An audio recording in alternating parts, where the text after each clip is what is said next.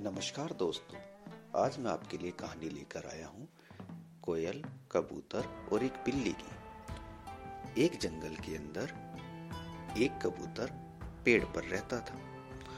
अब उस जंगल में कबूतर के खाने पीने के लिए कुछ खास बचा नहीं था। तो कबूतर क्या सोचता है? वो सोचता है कि मैं कहीं जाकर अपने खाने का इंतज़ाम करता हूँ। अब कबूतर उड़कर नगर के पास चला जाता है। वहाँ उसे खाने पीने को खूब चीज़ें मिलती है। वो बड़े अच्छे से खाना खाता है, पीता है और वो इतना खुश होता है कि वापस अपने घोंसले में ही आना भूल जाता है।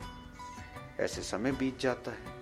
समय बीतते बीतते एक दिन कबूतर के घोंसले पर एक कोयल आकर बैठती है।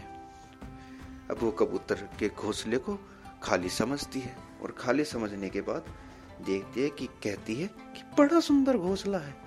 क्यों ना मैं इसके अंदर रुक जाऊँ? अब यहाँ पर कोई आसपास दिख भी नहीं रहा है।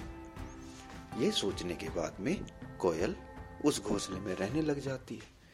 अब ऐसे ही समय बीतता है, कबूतर को अपने घोंसले की वापस याद आती है और कबूतर सोचता है कि मैं वापस आकर अपने घोंसले में रह, रहूँगा। कबूतर वहाँ से उड़कर फिर से वापस अपने घोंसले में आ जाता है। अब जब वो वापस आता है तो क्या देखता है? उसके घोंसले में कोयल बड़े आराम से बैठी हुई थी। उसे गुस्सा आ जाता है और गुस्से से कहता है अरे तुम मेरे घर में निकलो मेरे घर से। कोयल ने जवाब दिया ये तुम्हारा घर कैसे हुआ? यह तो मेरा घर है। तुम इसे छोड़कर चले गए थे और जो व्यक्ति कुआ तालाब या पेड़ छोड़कर कहीं जाता है तो वो अपना हक भी उन चीज़ों के ऊपर से गवा देता है। यह मेरा घर है। मैंने इसे संवारा है। इसे आबाद किया है। यह बात सुनकर कबूतर कहने लगा, बहस करने से कुछ नहीं होने वाला है। चलो, किसी ज्ञानी पंडित के पास चलते हैं। वही हमारी समस्या का समाधान कर सकता है, और जैसा वो कहेगा, घर उसी को मिल जाएगा। उस पेड़ के पास एक नदी बहती थी। वहाँ एक बड़ी सी बिल्ली बैठी थी। वह कुछ धर्म कर्म के काम करती नज़र आ रही थी। वैसे तो बिल्ली इन दोनों की जन्मजात दुश्मन होती है। मतलब जन्म से ही दुश्मन रहती है बिल्ली इनकी। लेकिन वहाँ कुछ और, कोई और था भी नहीं। इसलिए उन दोनों ने उसके पास जाना और उससे न्याय लेना ही उचित समझा। सावधानी बरतते हुए बिल्ली के पास जाकर उन्होंने अपनी समस्या बताई। उसके बाद कबूतर उनसे कहता है, क्या कहता है कबूतर? कबूतर कहता है कि, हमने अपनी उलझन आपको समझा दी है।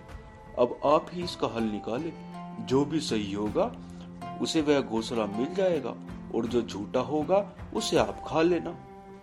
बिल्ली बोली, अरे, कैसी बात कर रहे हो? किसी की मृत्यु करने जैसा कोई पाप नहीं। दूसरों को मारने वाला खुद भी नरक में जाता है। मैं तुम्हें न्याय देने में मदद करूँगी, लेकिन झूठे को खाना ये मुझसे नहीं हो पाएगा। बिल्ली की बात सुनकर दोनों के कान बिल्ली की बात सुनकर दोनों खुश हुए। अब बिल्ली उन दोनों से कहती है, इधर आओ, मेरे पास आओ, मैं तुम्हें एक बात बताना चाहती हूँ। दोनों को लगा कि बिल्ली फैसला सुनाने जा रही है।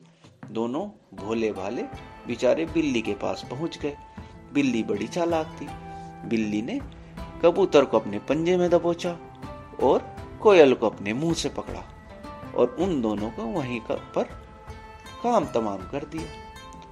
और इस तरीके से बिल्ली ने इन दोनों को खा लिया और इन दोनों का फैसला हमेशा हमेशा के लिए कर दिया।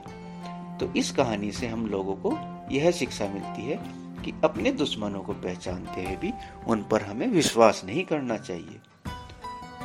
दोस्तों, मुझे उम्मीद है कि आपको यह कहानी ज़रूर पसंद आई होगी। ऐसी ऐसी रोचक कहानी सुनने के लिए हमें लाइक और सब्सक्राइब करते रहिए, ताकि हम आपके लिए रोज एक नई कहानी लेकर आए।